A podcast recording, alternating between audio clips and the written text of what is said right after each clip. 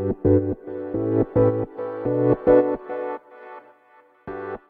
ようございます。なつきです。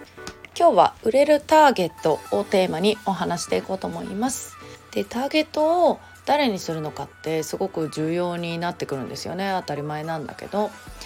でえっとまあ最も売れやすいターゲット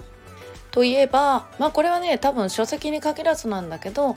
やっぱりあの初心者が圧倒的に多いかなと思います。なんでまあ電子書籍においてはまあその初心者に向けてあの書いていく方がね売れやすいのかなと思う。あの一応ねあのベテランっていうかさあのもう完全にビジネスをやってますとかっていう人は、あ、あんまりそういう素人の本を読まないじゃないですか。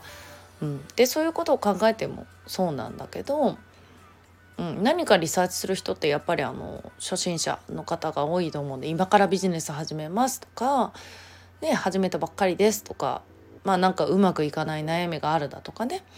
でそういう場合が多いと思うから、まあ、初心者向けの方が売れるよっていうことです。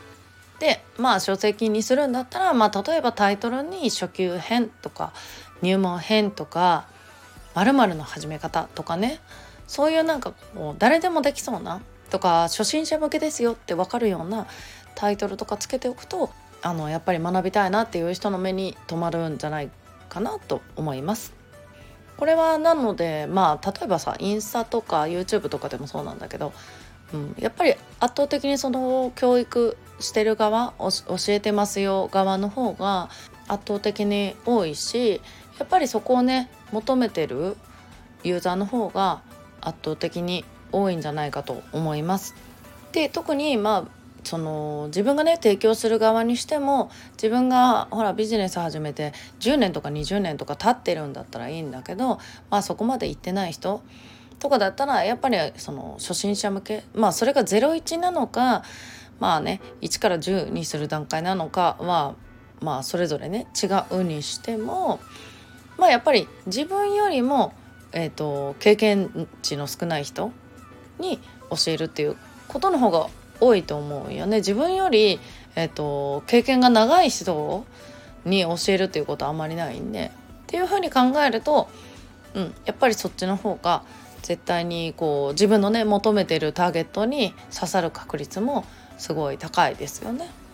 なのでねこれ意外と、えっと、書籍っていう風になるとなんかターゲットをガンって広げちゃう人もいるんだけどこれはねもう絶対めちゃくちゃこの辺にもうターゲット絞った方があの絶対にね売れる確率は上がるんでそれをね覚えておいてもらったらいいかなと思ってお話してみました。ということでね皆さん今日も素敵な一日をお過ごしください。またお会いしましょう。